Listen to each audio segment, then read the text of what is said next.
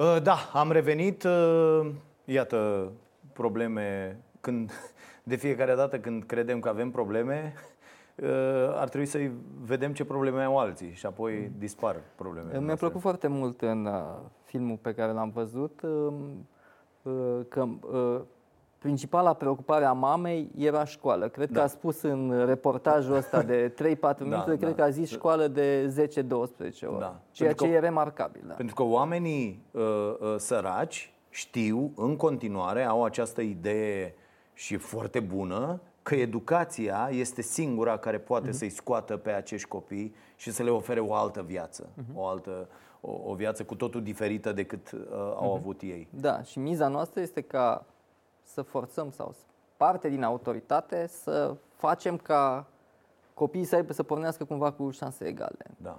Mie, mie asta mi se pare uh, uh, incredibil la nivelul comunităților din România. Faptul că uh, uh, oamenii nu, nu se strâng. Ok, toată lumea are probleme, dar în fiecare comunitate, de asta nu știu, în fiecare sat sunt uh, 3, 4, 5, 10 familii care au mult mai puțin decât ceilalți și care se descurcă mult mai greu decât ceilalți. Și la fel sunt 20, 30, 50 de familii care o duc foarte, foarte bine și care ar putea pur și simplu prin niște programe de astea, dar ă, ă, de ce nu facem asta? Ă, eu cred că e foarte e greu pentru cineva care are să înțeleagă că cineva, adică trebuie cumva ca, bun, există proiecte pe care autoritatea trebuie să le desfășoare în mod sistematic. Asta corect. De da. exemplu, da. rechizite, de exemplu, autobuzul școlar. Da. Pentru da. ca, cum am spus, copilul ăla să fie egal cu, ca posibilități cu celălalt. Uh, pe chestiuni care țin de uh, uh, cum să ajuți o familie săracă, cred că pur și simplu mulți nu au, nu au conștiința asta de cât de, cât de rău poate să o ducă alții. Da. Da, asta e problema. Îți pui această problemă. Uite, nu, nu știu, ne rămâne mâncare, de pildă. Ne rămâne foarte multă mâncare. Se aruncă extraordinar de multă mâncare.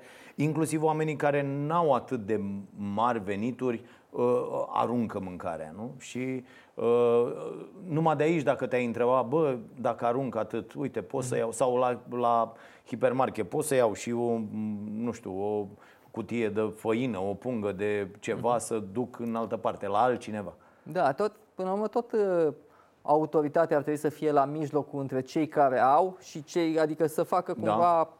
schema logică da, da, între da. cine are nevoie și cine poate să ofere. Da. Am, am văzut că lansați mai multe uh, proiecte, programe. Uh, unul dintre ele, lansat chiar astăzi, se numește Ce înseamnă un oraș prietenos cu copiii.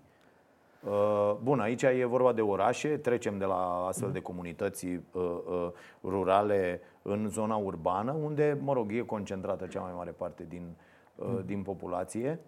Este un concept care a apărut relativ recent, 10-15 ani cel mult în lume. Deja UNICEF a început să fie, deci mai întâi l-au adus specialiști, după aceea a început, a intrat în sfera de, de preocupare a UNICEF Uh, și cumva sintetizează ce ar trebui să, ce ar trebui să aibă un copil ca să, să aibă startul potrivit în viață. Uh, dacă ne mergem către București, că noi raportul ăsta uh, a fost făcut pentru București, sunt niște chestiuni care sunt de bază, ca să spunem așa. Unul este poluarea, aerul pe care îl respiră și copiii al doilea este sistemul de sănătate, al treilea este sistemul de educație. Astea sunt chestiuni hard. Uh, după aceea, uh, trebuie să cam uităm să vedem că copilul este un om care trăiește în orașul ăsta și care peste 20 de ani va lua decizii pentru el și pentru comunitate. Și cumva aspectul ăsta este total neglijat și vedem vedem că el nu are loc pe trotuare de multe ori, nici el, nici mama cu da. copil. Nu vedem o preocupare elementară în momentul în care se termină trotuarul și vine o mamă cu un copil, trebuie să existe o mică rampă ca să nu-l uh, zgâlțe. Vedem uh, calitatea locurilor de joacă pentru copii, adică care în, sunt... În primul rând vedem numărul lor. Numărul lor, foarte, da. foarte limitat. Și cât trebuie să faci nu ca să ajungi mai... la ele, da. Uite, uh, uh, am trecut zilele trecute prin spatele blocului uh, în care am crescut. Și uh, am mai văzut asta, văd așa de câteva ori pe an, trec pe acolo și mi se strânge uh, inima mine când văd că un teren care pentru noi era și teren de fotbal și făceam toate lucrurile acolo, este pur și simplu parcare, s-au pus niște pavele de-astea nenorocite, el era de, de pământ uh, acolo uh, și erau două bătătoare de-astea de covoare puse stânga-dreapta, mai furam noi de la alte blocuri, am făcut inclusiv să scoatem din unde erau două, trei, scoteam cu tot cu beton, îl auceam și îngropam acolo ca să fie și a, a Poartă, doua da. poartă.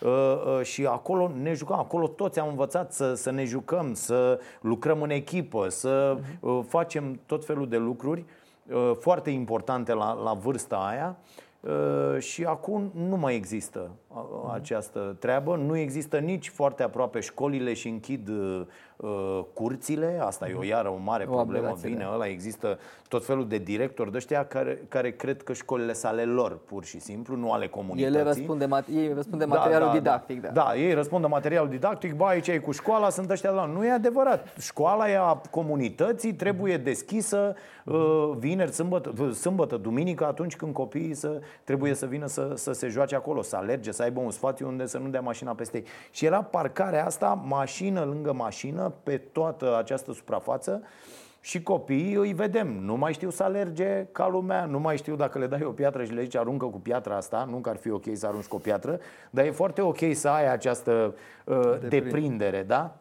Nu există. Știu că pe afară au apărut, citeam într-o carte uh, a lui uh, ah, Steve Hilton, mi se pare, care a fost uh, Mai Uman, se numește cartea, uh, și a fost și consilierul lui uh, Uh, David Cameron uh, și el scria acolo, uh, făcea un inventar al locurilor de joacă care s-a cu prin tot felul de păduri.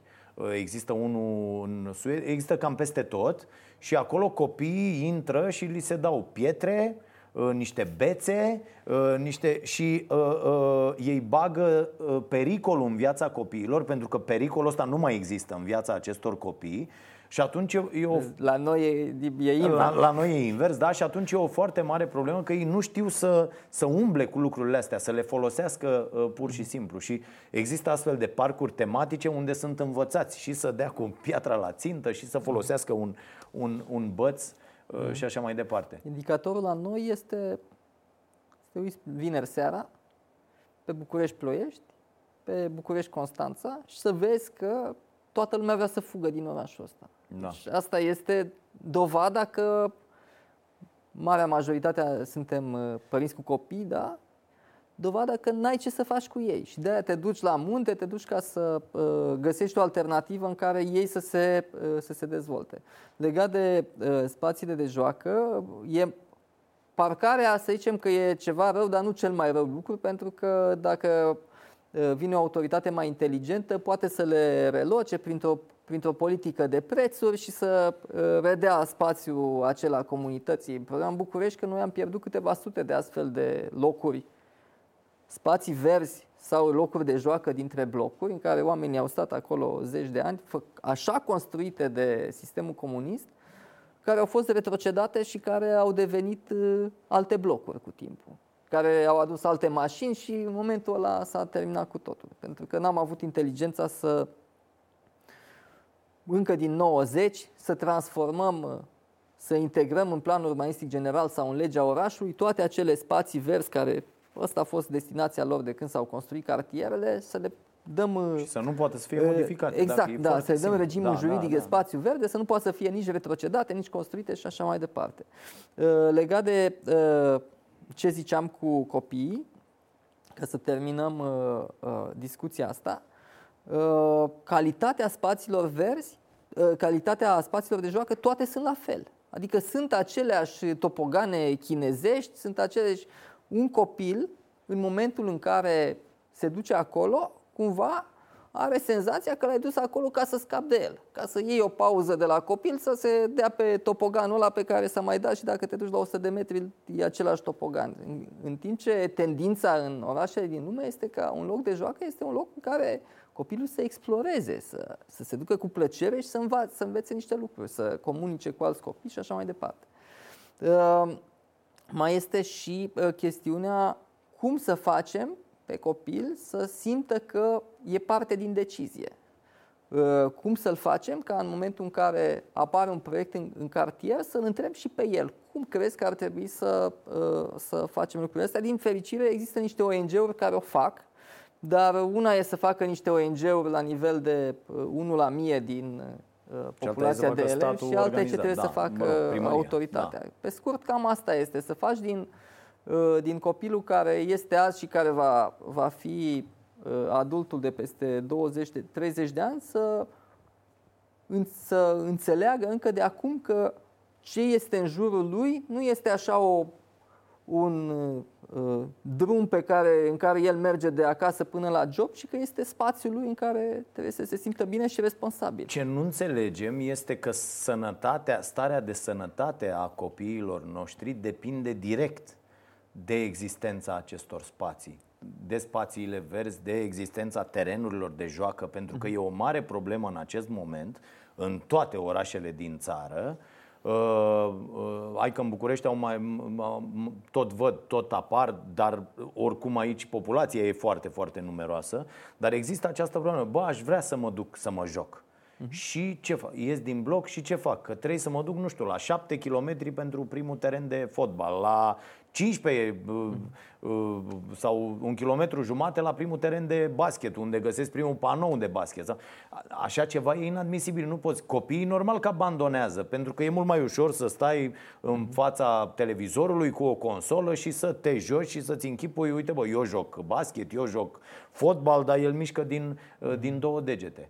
Este, este total anormal și pierdem generații întregi. Acești copii ajung să aibă, iată, probleme cu greutatea, probleme cu uh, inima, probleme pentru că ei nu se mișcă, pur și simplu nu se și mișcă. Este și, uh, și discuția cu. Uh, e chestiunea de siguranță.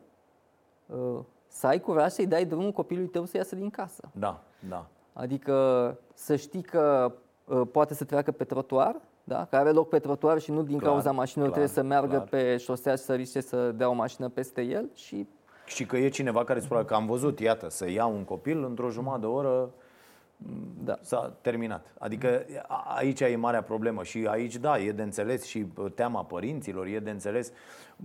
Bun, mulți rezolvă situația asta, cum am rezolvat și eu la mine în familie. Bă, mergi la sport, faci Uh, uh, performanță, mergi în fiecare zi la antrenament astfel încât să nu mai ai energia să te duci în altă parte. Dar nu e, nu, e, nu e normal ca un copil care nu vrea să facă performanță da? să nu aibă unde să meargă atunci când vrea el. Ca antrenament știi că ai de la 7 sau de la... Dar tu vrei să ieși la 3, tu vrei să ieși sâmbătă dimineața. Ce faci? Unde te duci? Și e o mare am trecut problemă. un pic foarte repede pe chestiunea de infrastructură, lucruri pe care ziceam că sunt basic. În momentul ăsta, în București, e o aventură să ai un copil. Adică trebuie să te gândești, oare găsesc loc în creșă, prima chestiune, sau apelezi la un bunic sau o bunică, dar oare o să vrea să vină? După aceea ă, ajunge în clasa 0, clasa 1 la școală, se întâmplă să fie trei schimburi și el să învețe de la 11 la 3, 2, da. așa. Cine stă cu el până la 11, cine îl ia de la 2? Adică nu nu există decât în foarte, foarte mică măsură posibilitatea de a fi un after school după aceea, deci sunt enorm Oricum, de aici, multe probleme. Aici discuția e foarte și doar două minute. Acum, fiind pe net, putem să uh, uh, zăbovim, pentru că mi se pare o discuție foarte interesantă. Uh, au, uh, au dovedit uh, specialiștii, au demonstrat uh, uh, specialiștii că între ora 7.30 și 9 sau, mă rog, până la ora 9, copilul pur și simplu nu poate să rețină nimic din ce îi se întâmplă. Există școli, uite, fimea e la o astfel de școală, clasa 12 acum, în care programul începe la 7 și jumătate. Uh-huh. Daniel Pink a scris o carte care așa se numește Când? Uh, secretele momentului perfect sau o chestie de genul ăsta. Uh, dacă până la 9 și o dezbatere la nivel mondial, că nu e doar România în această situație, s-a făcut totul prost pentru că trebuie corelat din punct de vedere economic programul tuturor, mijloace de transport și așa mai departe, când intră părinții la lucru. Mă rog, când intrau la fabrică. Acum s-a mai uh, relaxat și programul ăsta. Dar bă, dacă se intră la 8 de pildă sau la 7, atunci punem și școlile. Neținându-se cont, de fapt, de chestia asta. Și s-a, au demonstrat specialiștii că acei copii care au avut, de exemplu, face o limbă străină, franceza, dacă tu ai franceza de două ori pe săptămână de la Șapte. 7 jumate la 8 jumate, o să fii foarte slab la franceză, fără pregătire suplimentară, față de unul care are de la 11 la 12 sau de la 9 la 10. O chestiune foarte importantă. Ori, în mod normal, toți copiii, ca să respectăm uh, uh, creierul fiecăruia și posibilitatea de a acumula cunoștințele, to- toate școlile ar trebui să înceapă la ora 9 în mod normal. Problema e cine îi duce la școală, că părinții nu mai sunt, cum circulă acele autobuze care trebuie să circule la 7, unul după altul, sau la 8, nu la 8 jumate. E o chestiune de m, multe din lucrurile astea uh, au umbrela asta a științei numită urbanism. asta zic. Adică noi Noi nu Sunt avem... astea niște discuții la nivelul urbanismului în primăriile noastre? Nu. Nu. Urbanismul a fost, ca să spunem foarte clar, deși este o uh, chestiune care este în mod clar de ordin public, da? Urbanismul înseamnă cum să gestionezi un oraș cu toate tensiunile și contradicțiile dintre el, astfel încât să-l optimizezi. Noi a- și la, la București aveam un centru de planificare urbană care în sensul ăsta era făcut. Hai să vedem cum uh, dezvoltăm București, de exemplu, ca să scurtăm distanța între uh, muncă și job. Asta înseamnă că diminuezi traficul, da? Asta Între? înse- între muncă și, și între uh, casă și job. Așa. Între casă și Ok. muncă. Uh, uh, asta înseamnă, așa intuitiv, că tu dacă vezi că în fiecare dimineață e o lungă coloană de mașini care pleacă din Popești, Berceni și se duce în Pipera, înseamnă că trebuie să pui niște birouri, să încurajezi investitorii să vină să pună niște birouri în, uh, în Berceni. Și pe de altă parte să încurajezi alți investitori care să pună niște locuri de muncă, uh, niște uh, Da. blocuri, niște blocuri de locuit în Pipera. E logic, știi? Dacă, vre- dacă uh, ai niște bani și vrei să construiești niște școli ca să uh, rezolvi problema asta cu copiii care să învețe în sfârșit de dimineață și astfel încât să nu mai fie nevoie părintele să-l ducă cu mașina 5-6 km și după aceea se ducă la uh, serviciu, atunci trebuie să ai o bază de date urbane în care să spună care e concentrația, cât absorbe fiecare din școlile respective și care să-ți spună dintr-o uh, simulare informatică unde să construiești. Tipul ăsta de baze nu există. Da, da, aici ajungem la altă problemă. Pentru că iată cum se întrepătrund lucrurile într-o țară prost făcută cu totul. Aici e marea problemă. Uh, și nu poți rezolva că, ok, asta e soluția, faci analiză, pui și zici, bă, pun o școală aici. Dar școala aia, cât de bună va fi? Pentru că ajungem la problemele sistemului educațional și ne vom trezi că o școală construită acolo unde trebuie, pentru că are rezultate slabe, pentru că sunt tot felul de idioți care dau cu uh, spray paralizant în ochii copiilor, pentru că, deci o, o școală care nu e condusă așa cum trebuie și nu are performanțe bune, fug părinții de ea și se duc tot în alte părți. Că la noi nu se ține cont, că toată lumea zice, domne, modelul finlandez de educație. În modelul finlandez de educație, profesorii fiind foarte bine selecționați și doar dintre cei mai buni uh, oameni, fiind foarte bine pregătiți, foarte bine remunerați, școlile toate primind același uh, tip de finanțare, nu în funcție de partidul la care e directorul respectiv. Asta e da, prima a- problemă. Asta, asta După e foarte finanțare, mare. asta e După prima finanțare, asta e ma- marea problemă. Atunci, școala din cartier este prima și singura opțiune uh, disponibilă pentru părintele din Finlanda.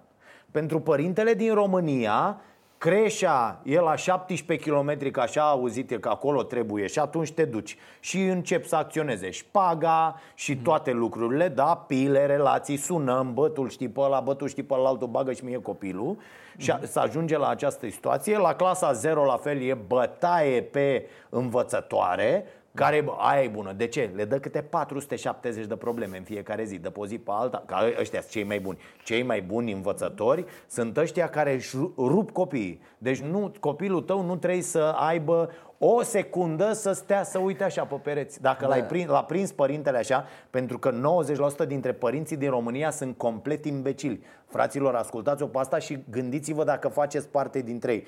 Persoanele de față se exclud. Toată lumea care se uită la această emisiune face parte dintre uh, din, din aia 10%, da? Băi, lăsați copiii, mai ales când sunt mici, să stea în ritmul să lor, da, se exact. uite, să lucreze fix în ritmul lor. Eu am, eu și în viața copiilor mei, pur și simplu când văd că ei lucrează și a trecut ceva, bă, ce faci? Păi am multe teme. Gata. Bă, gata, nu mai face nicio temă. Păi mă duc. Da, nefăcute și le zici, bă, a zis tata, duceți-vă dracu cu temele voastre. Nu trebuie să stau atât la teme. O temă care ți ia de pe o zi pe alta două, trei ore, nu e normală. Nu. E, și ne lovim de aceste probleme, ca să revenim la... Uh, Da, la... și generează, asta generează o competiție care e nefirească. De Asta e problema. Nu trebuie să existe această competiție între școli. Cum rahat am construit noi acest sistem astfel încât există o competiție imbecilă între școlile, ok, înțeleg deja la nivel de liceu, da bă, e liceu ăla, e... deși și acolo e o tâmpenie, dar uh, uh, la nivel de școală generală, la nivel de școală primară, tu te duci să faci o competiție, nu bă, pregătește extraordinar învățători, dă-le 1500-2000 de euro salariu și să vezi cum toți sunt senzaționali. Și pune 15 copii în clasă, nu mai pune într-o clasă de asta cu un învățător pe care și-l doresc foarte mult, uh, foarte mult toți, ajung să fie 38 de copii. Ce să facă ăla? Că poate să fie Dumnezeu, nu poate să rezolve 38 de copii. Da, sunt, uh, sunt niște probleme de sistem. Una e finanțarea, pentru că calitatea oamenilor pe care îi aduci în sistemul de educație depinde de salariul pe care îl iei. Evident. Da? Dacă uh, sunt mulți oameni care au făcut profile pedagogice și care ar dori să facă uh, activitate didactică și care nu o fac pentru că n-au cu ce să-și țină Corect, copiii. corect. Asta e prima chestiune. Uh, a doua chestiune, din nou, prima este de nivel uh, central. Uh, a doua chestiune este uh, programa, care este neadaptată și, din nou, aici este o chestiune care ține de Ministerul Educației. Se învață prea mult, se învață mult prea mult pe de rost, lucruri pe care trebuie să le memorezi și nu chestiuni practice cu care să uh, te descurci în viață să-ți iei uh, un job. Uh, La nivel local avem o politizare excesivă a uh, școlilor, da? asta ține de nivel local și ce poate să facă o autoritate locală este să uh, distrugă uh, rețelele astea de, uh, de interese și mai apoi uh, trebuie să implicăm părinții. Pentru că părinții sunt foarte sensibili la educație și în momentul în care le dai un cuvânt de spus în școala lor, în care ei uh, au început să aibă un cuvânt de spus, uh, ei pot să te ajute. Cam astea sunt. Uh, Da, eu am aici o foarte mare problemă. I-am, îi- am ascultat foarte mulți părinți, văd ce fac foarte mulți părinți cu copiii pe care i-au la sport, cu copiii uh, cărora le spun uh, uh, multe lucruri. Concepția despre educație a celor mai mulți dintre părinți în acest moment este greșită. Nu mai are nicio legătură, are legătură cu învățământul ăsta tradițional care deja pregătește oameni pentru trecut calitățile care se cereau și se cultivau acum 25 de ani nu mai există pe piața muncii de astăzi. Pur și simplu. Adică uh, creativitatea e o chestie anulată încă din clasele primare în sistemul de azi. Personalitatea e ceva ce uh, la, uh, uh, uh, e ceva împotriva uh, se lucrează împotriva uh, uh, personalității foarte mult încă din clasele primare și, și legat se, de asta și e, se anulează. e lipsa unui sprijin de vocațional care să-l ajute pe copil să, să vadă către Asta ce e să problema. meargă. Părintele, dacă îl întreb pe părintele uh, tipic din România ce face el când copilul lui intră clasa 8 de pildă sau intră clasa a 4 atenție, a ajuns cel mai greu examen din România, îmi spunea, am fost în weekend la uh, Festivalul Internațional de Educație FIEDU, s-a, s-a ținut la Ploiești și am stat de vorbă cu oameni care au fost acolo, profesori, învățători și mi-au spus cel mai greu examen din viața unui copil a ajuns să fie trecerea dintre a patra între a cincea. Pentru că foarte mulți părinți, idioți în opinia mea, insistă ca ai lor copii să meargă la licee în clasa a 5 -a. Bă, îl duc la liceu respectiv, că a făcut clasa de a 5 și e o mare chestie acolo, o mare nenorocire. Nu e, învață numai prostii de la aia mari, dar mă rog, fiecare cum crede el. E, și ei bagă pregătire în acei copii, pregătire la clasa a patra, adică de-aia îi duci cu capul, de-aia îi faci pe copii să urască uh, cu toată ființa lor uh, educația. Și îmi, îmi povestea, zice, băi, dacă îi asculți pe părinți, părintele al cărui copil intră în clasa a patra, zice așa, ai pregătire la aia, la aia și la aia, nu te mai duci la sport. Ai pregătire. În clasa 8 la fel, are pregătire, nu mai poți să-l aduc decât la un antrenament sau decât la nu știu ce, nu mai ești în casă să te joci. Păi bă, jocul e pentru copil mult mai important decât școala la vârsta aia. La clasa a patra, jocul e mult mai important decât ce bagă el să-și ia proba nu știu care, să intre la clasa a cincea, la liceul sufletului. Îi încurcați așa pe copii. Asta nu înțeleg oamenii. Din păcate, uh, și programa uh, cumva merge în aceeași, în aceeași Uite, fiți atenți, facem o, o, o haideți să nu, nu mă ascultați pe mine, că eu sunt un dobitoc, vorbesc mult și, și prost. Dar avem aici un matematician. A luat, fiți atenți că mi-am notat, în 1987 și 1988, acest domn a luat punctaj maxim 100 din 100 la Olimpiada Internațională de Matematică. 42 din 42, așa e acolo. A, mă rog, așa, da. Cum, cum, cum se poate face asta? Uh, este o pregătire pe care o faci. Ok. Normal că suplimentar față de școală, dar vorbim de Olimpiada Internațională de Matematică. Mhm. Da, în da? momentul ăla se făcea uh, uh, ultimul trimestru din, uh, uh, din uh, școală. Da. Se făcea un lot uh, olimpic în care au selectat vreo 25-30 de oameni din toată țara. Da. Ei stăteau într-un cămin, mai jucam fotbal cu băieții de pe acolo, mai așa. furam cireșe, mai așa și făceam 3-4 ore de matematică pe zi. Atât. Asta era, da. Și bineînțeles, mai discutam între că noi. ideea e asta. Foarte mult la noi și de asta vreau să-l ascultați pe acest om cu ce spune despre aceste pregătiri. Foarte mult la noi se pune accent pe timpul pe care îl petrece. Adică oamenii și închipuie, bă, dacă stau și mă pregătesc uh, 10 ore, mm-hmm. e clar că voi fi foarte bun. Mm-hmm. Asta, bine, asta de la 20 de ani încolo.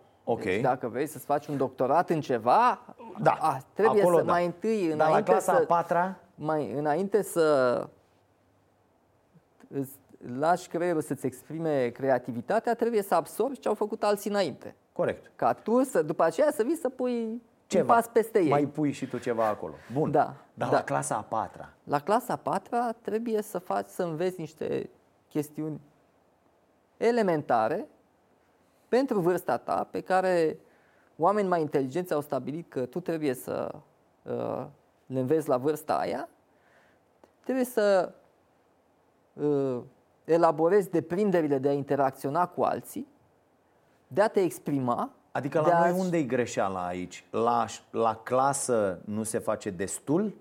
Nu se face destul tocmai pentru ca acești copii să aibă nevoie de pregătire? Sau unde? Ce se întâmplă? Eu cred că un copil n-ar trebui să aibă nevoie de pregătire suplimentară. Sunt absolut de acord, da.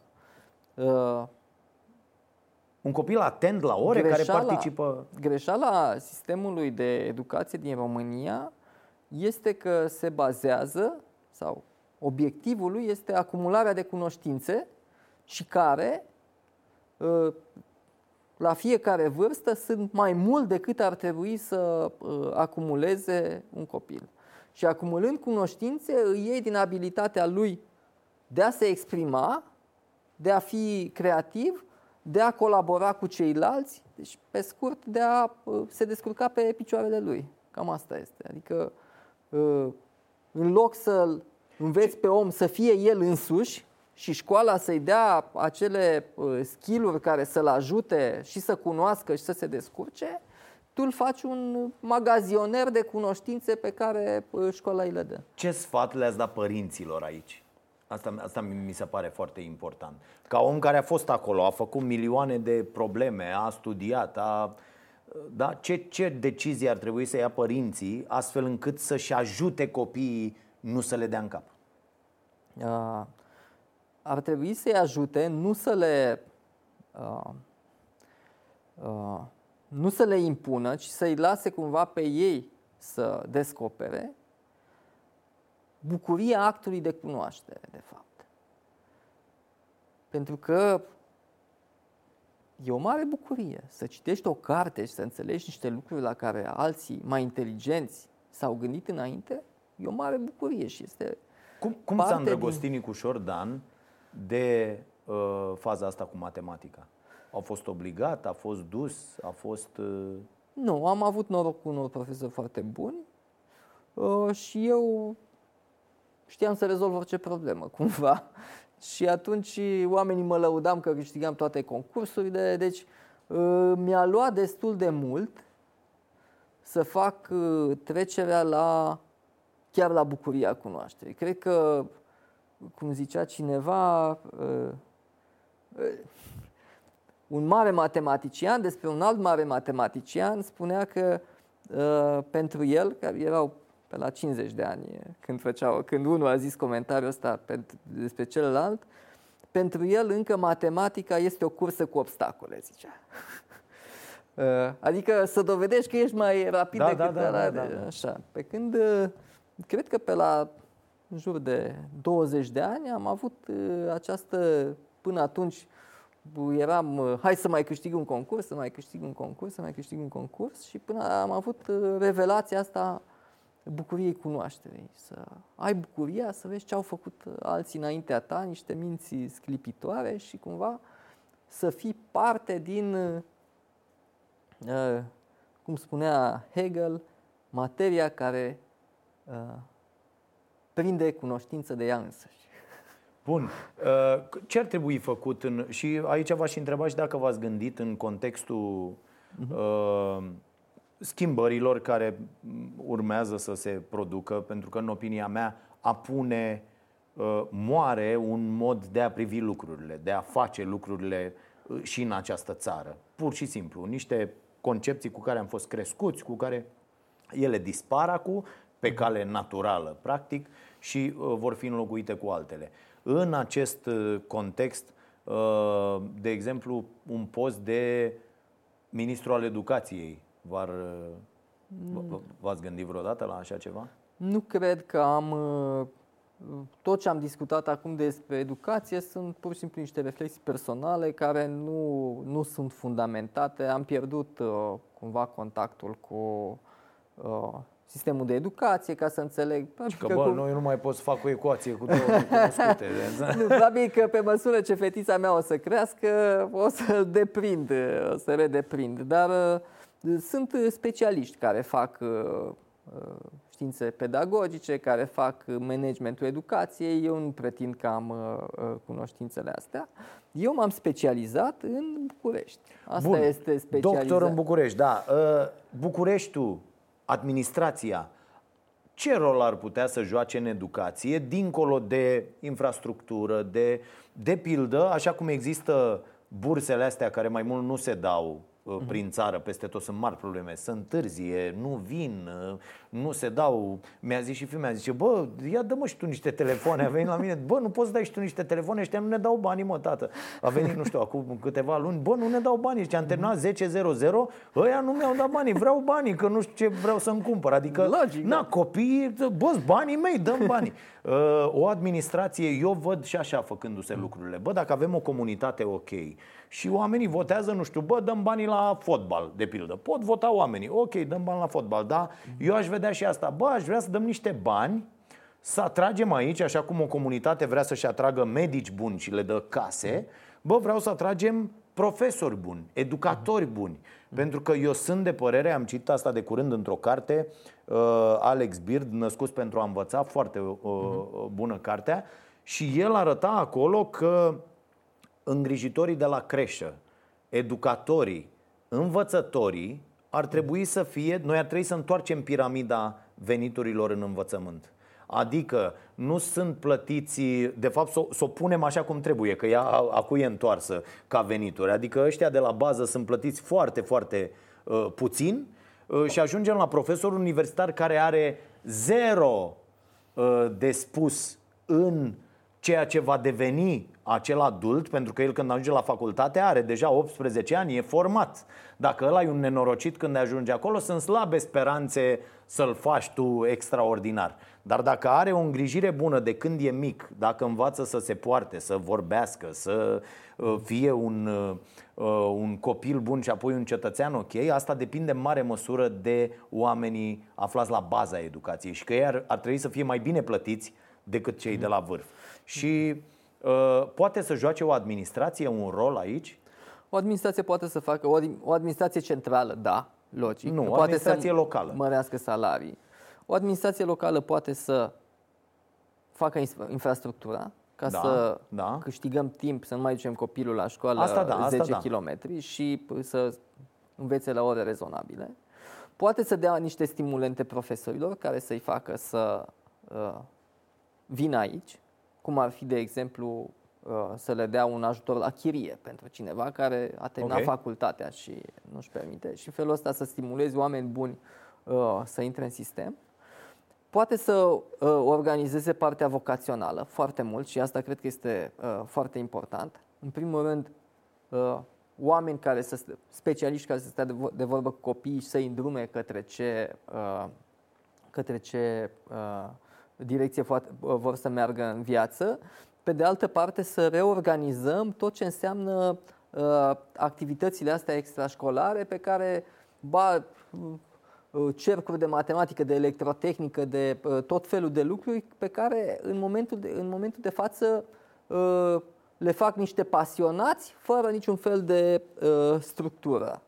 Uh, asta să zicem că este, sunt niște direcții pe care poți să le faci în, într-o zonă uh, preuniversitară. Într-o zonă universitară poți să faci, nu sunt de acord cu uh, uh, rolul profesorului universitar. Deci, uh, pentru uh, profesorul da, universitar. Și sunteți de dreapta, nu, nu să fim de acord aici la chestia asta, era în sigur, da. Uh, uh, cu cât profesorul universitar e mai bun, cu atât profesorul de liceu e mai bun și cu atât copilul e mai bun. E, până ai de unde? Da. Păi poți avea profesori universitari extra care sunt și plătiți mult mai bine decât, decât un, un învățător da? Numai că învățătorul ăla stă atâtea ori, profesor universitar vine și face cursul păi ca da. la noi, am văzut cum se întâmplă. Adică 80, 90% dintre cazuri aia mergem pe facultăți.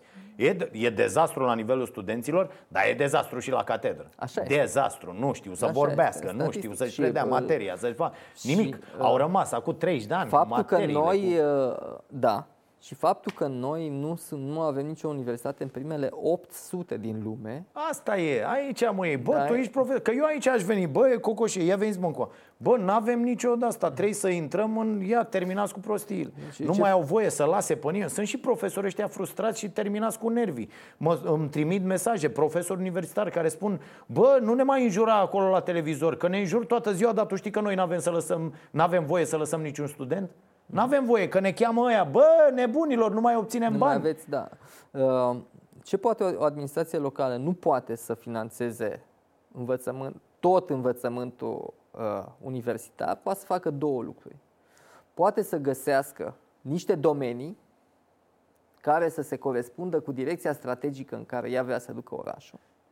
Pentru București, o astfel de direcție strategică ar trebui să fie IT-ul și industriile creative și să facă o școală în colaborare cu universitățile pe care ea le are și care să plătească niște salarii în care să aducă cei mai buni oameni din lume în, în, în domeniul ăla. Da, în acel domeniu. Și în felul ăla tu să devii, uh, tu București, să devii da. un pol pe un domeniu anume la în uh, această la, zonă. În zona să zici, asta. bă, o să-ți vină sârbi, îți vin bulgarii, da, îți vin exact. toți oamenii din această zonă pentru că aici mm-hmm. e, da. Ăsta e un lucru. Și Cum veneau la UPG la mine la Ploiești pe vremuri, ăștia toți din alte din zone Turcia, pentru din... petrol, da, exact. pentru uh, și al doilea lucru uh, este să îi ajuți să stimulezi uh, uh, ca uh, studenții care au ajuns deja la, uh, deci oamenii care au ajuns deja la universitate, la universitate să aibă o, niște aptitudini manageriale. Deci trebuie tu,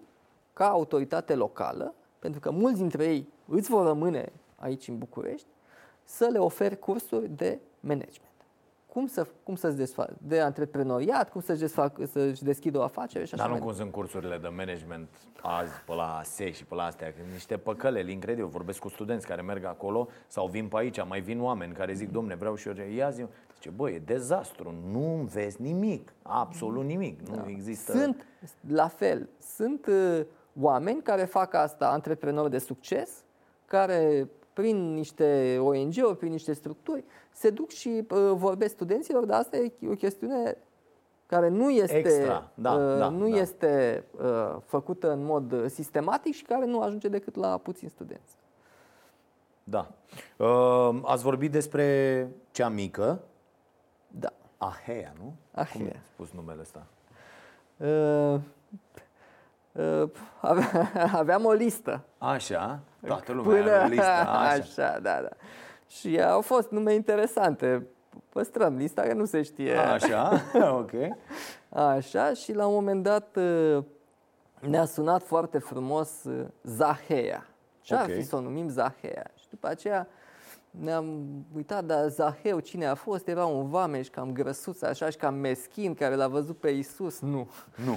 Dar ce-ar fi dacă în loc de Zahea am zice Ahea? Și după aceea, a, Ahea, Ahei, strămoșii grecilor, am zis, ia, uite, un nume interesant, da, și așa a fost. Așa a rămas. Da. Da, sun- sună într-un fel. Da, mi-a plăcut uh, că doamna de la, că m-am dus să o declar la... Așa. Doamna de la Evidența Populației a fost foarte calmă și m-a întrebat doar cu un E sau cu doi de E? Ah, probabil la ce aud acum, bine că nu te-a zis, doamnă, vreau să-i zic ambasadoarea sau cum să pun acum toate, toate numele astea. Da.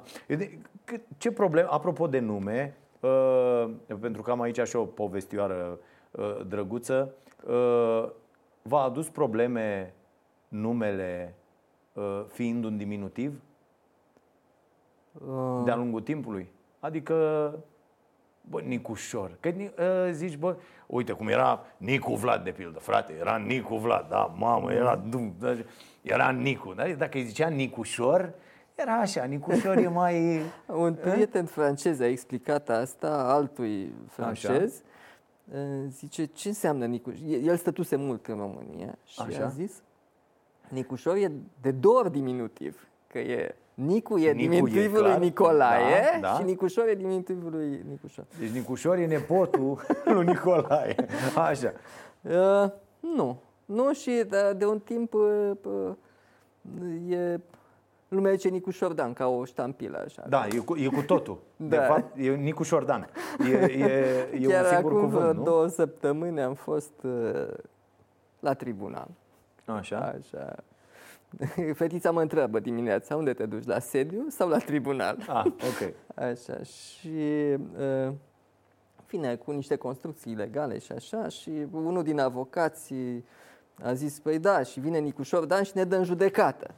Și altul a zis, nu, păi nu e Nicușor Dan, Nicușor Dan e o instituție, a zis. Mi-a plăcut foarte mult. Da, corect, corect, da. Bun. Uh, la fotbal mai mergeți? Mai... Uh, puțin, puțin. Aș vrea să merg mai des, dar uh, Da? da. Trebuie să o ziceți pe aia, n-am un să joc, frate. nu e, nu sunt baze, domne, nu sunt construite, nu? nu? Aș, ar trebui să mă duc mai des, da. Da. Bun, hai să facem tabla asta. Că Noi avem aici, ne-am pus, uh, avem și uh, ping-pong de pildă, ne-am luat masă, pe Barna l-am făcut zdrențe, pe Cioloș la fel, nu e, nu, nu-s Ah, băieți joc de- ping-pong destul de bine când eram în, uh, în școala generală. Așa, hai să așezăm, alb sau negru? Uh, alb. Contează? Ah, și- negru, ah, hai, ok, negru. ok, hai. Uh, aveam o masă Așa, în uh, uh, școala unde învățam da. și eram vreo 10-12 care stăteam la coadă și învingătorul rămânea la masă. Întotdeauna, da. Așa învățai să joci, că dacă nu stăteai numai pe margine, și la fotbal, și la... Trebuia Da. să joci, să rămâi la masă. Așa. Și Chiar uh, o să, o să o testăm și pe asta. După aia o să punem niște imagini pe Instagram și pe Facebook să vedem cum joacă instituția Nicușor Dan. și chiar uh, Hai, marele și am Lugoană. acasă o cupă, am fost locul 2 pe oraș la tenis de masă. Aoleu.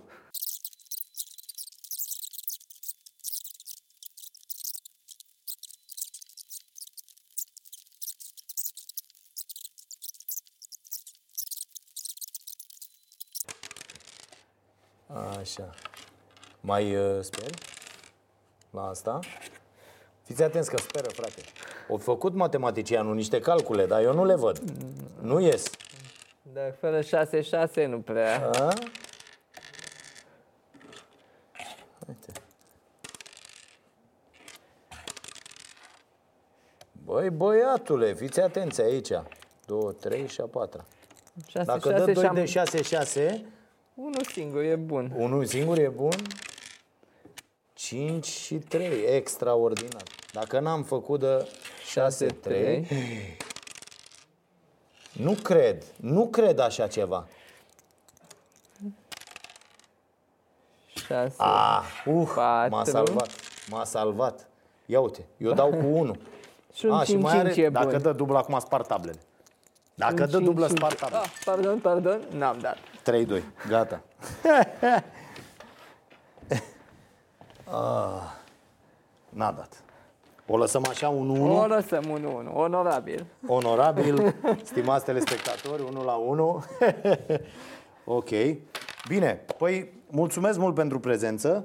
A fost o plăcere, ca de obicei. baftă multă și om vedea ce o ieși până la coadă. Uh, Dacă se ajunge la uh, confruntare uh, directă sau ceva, o chestie de genul să ăsta, facem aici. se poate face, Da, nu? da, aici, bineînțeles. frumos, pe idei, ce se întâmplă cu Bucureștiul și așa mai departe.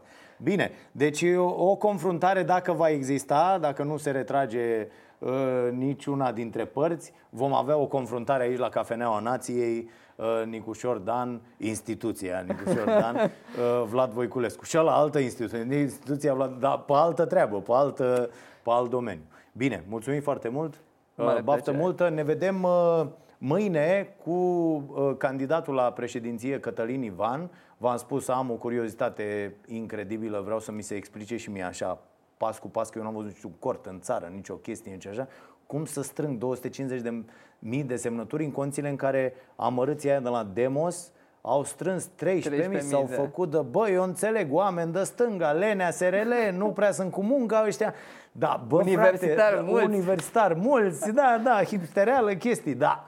Băi, totuși au stat pe străzi toată ziua, adică au fost pe străzi oamenii ăștia, au muncit și au reușit să strângă abia 13.000 de semnături și vreau și eu să aflu de la un om care a reușit singur, fără alt uh, sprijin să obțină semnăturile astea, cum să face. Noi acum șapte ani Da. am candidat prima oară independent la Da. București, aveam de strâns 36.000 de semnături Ok? în șase săptămâni. Ok? Am împărțit la 6, Da. 6.000 pe săptămână. Ok. Și? Și în prima săptămână am strâns 120 De mii. de, de semnături. A, 120 de semnături? Câți oameni? Nu știu, eram vreo 20 așa. Aha, Aha, zicea, deci nu vreau destul. să aud de politică. Aha, aha, da, ok. da, da. Și atunci se pot strânge în, pentru un candidat care nu are Am, am avut și oameni care, pe care i-am plătit cu ora să strângă de semnături. Da. Asta spun. Deci ori trebuie să plătești foarte mulți oameni Mhm. să strângă semnături, ori cumva astea sunt... uh, Da, au mi se fost pare- și artiști care au cântat la un concert și la care am strâns vreo 10.000, au cântat gratuit pentru chestiunea asta. Au fost, până la urmă, foarte Da, mulți adică oameni trebuie care să au pui o strâns. întreagă mașinărie, nu? Da, Că- da, da. Ce, 250 de mii înseamnă foarte mult, 200, 200 de mii înseamnă enorm. Foarte mult, foarte mult, da. Bun. Bine, mulțumim foarte mult, stați cu noi, să fiți iubiți.